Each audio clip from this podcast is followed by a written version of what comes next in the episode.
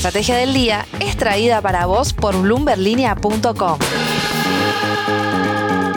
Muy buenos días, estrategas. Soy Francisco Aldaya, editor de BloombergLinea.com y hoy les voy a contar las tres noticias más importantes para que arranquen su día. Además, Belén Escobar con el dato económico de la semana. Como siempre, no te olvides de darle clic al botón para seguir a este podcast, de compartir este capítulo y de activar las notificaciones. 1. El S&P Merval fue el índice bursátil que más aumentó en el mundo en 2023, con un crecimiento de más del 60% en dólares. Pero lo que vuelve a pesar o al menos limitar la suba de estos activos en 2024 es la fragilidad financiera del país que exige que los inversores sean más selectivos con los papeles que eligen. Por lo pronto, ayer tuvimos la señal adversa, que fue el anuncio de la provincia de La Rioja que consultaría a sus acreedores la posibilidad de reestructurar un bono con vencimiento en 2028. En ese contexto, el grupo Invertir en Bolsa resalta que el Merval viene lateralizando entre 850 y 1000 dólares y recomienda entonces sobreponderar sectores defensivos y compañías reguladas, incluyendo oil and gas, una exposición limitada a bancos y evitando el sector de materiales. Capital Markets Argentina espera volatilidad, pero sigue considerando atractivas las valuaciones de las empresas argentinas, sugiriendo una cartera que incluye energéticas, financieras, telecomunicaciones, agroindustria y construcción. Delfos Investment, por su parte, le tiró flores a Loar y a Ternium, destacando los fundamentals favorables de ambas, pero prefiere esperar por valuaciones más atractivas antes de tomar posición en alguno de los dos papeles. 2. Días después del naufragio de la ley Omnibus y mientras crecía la tensión con los gobernadores, la consultora Sinopsis hizo una encuesta entre el 9 y el 13 de febrero que arrojó un leve deterioro en la evaluación positiva del gobierno de Javier Milei con una caída al 44,9% desde el 46,6% que se había medido en enero y una percepción negativa que creció también ligeramente al 49,7%. El estudio resalta un pico en la preocupación por la inflación, aunque también aumentó el porcentaje de los encuestados que confían en la capacidad del gobierno de bajarla.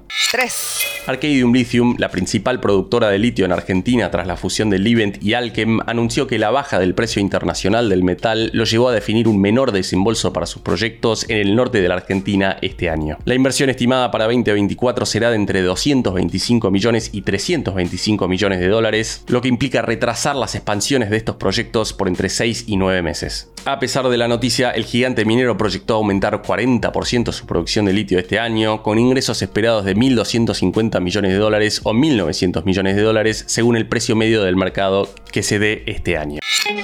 Antes de pasar al dato económico, veamos rápidamente cómo van a abrir hoy los mercados. El S&P Merval cayó 2,3% ayer, fue una jornada mixta para las acciones argentinas en Wall Street, con subas hasta 3,3% para Galicia y bajas de hasta 4,2% para Denor. El dólar luz cerró en 1.080 pesos, el MEP en 1.055 y el contado con liqui cerca de los 1.193 pesos. El dato económico. Y ahora Belén Escobar, contanos por favor cuál es el dato más importante en la economía argentina esta semana.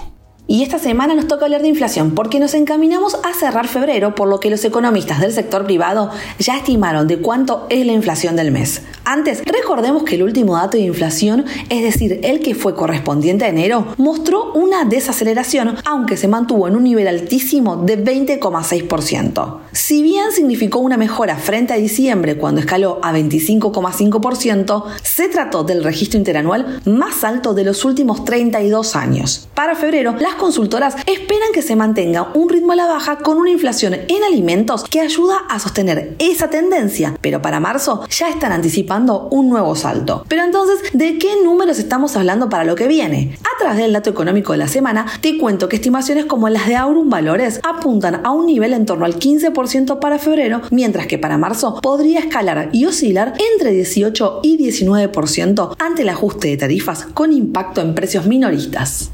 La frase del día. Antes de irnos, escuchemos lo que dijo ayer el gobernador de la provincia de Buenos Aires, Axel Kisilov. Estamos ante un presidente que ha decidido reconfigurar un Estado. Se roba los recursos de las provincias. El gobernador dijo que irá a la corte por la eliminación del Fondo para el Fortalecimiento Fiscal de la provincia. Hoy el conflicto es entre provincia y Milei, ayer fue entre Cava y Alberto. Esto fue un nuevo capítulo de la Estrategia del Día Argentina. Yo soy Francisco Aldaya, editor de Bloomberg Línea, y me puedes seguir en Twitter en arroba franaldaya. No se olviden de darle clic al botón para seguir a este podcast y a la campanita para que se enteren al instante cada vez que sale un capítulo de lunes a viernes. Espero que tengas una gran jornada productiva. Esto fue La Estrategia del Día Argentina, escrito y narrado por Francisco Aldaya. Producido por Arturo Luna y Daniela Hernández. Que tengas un día muy productivo.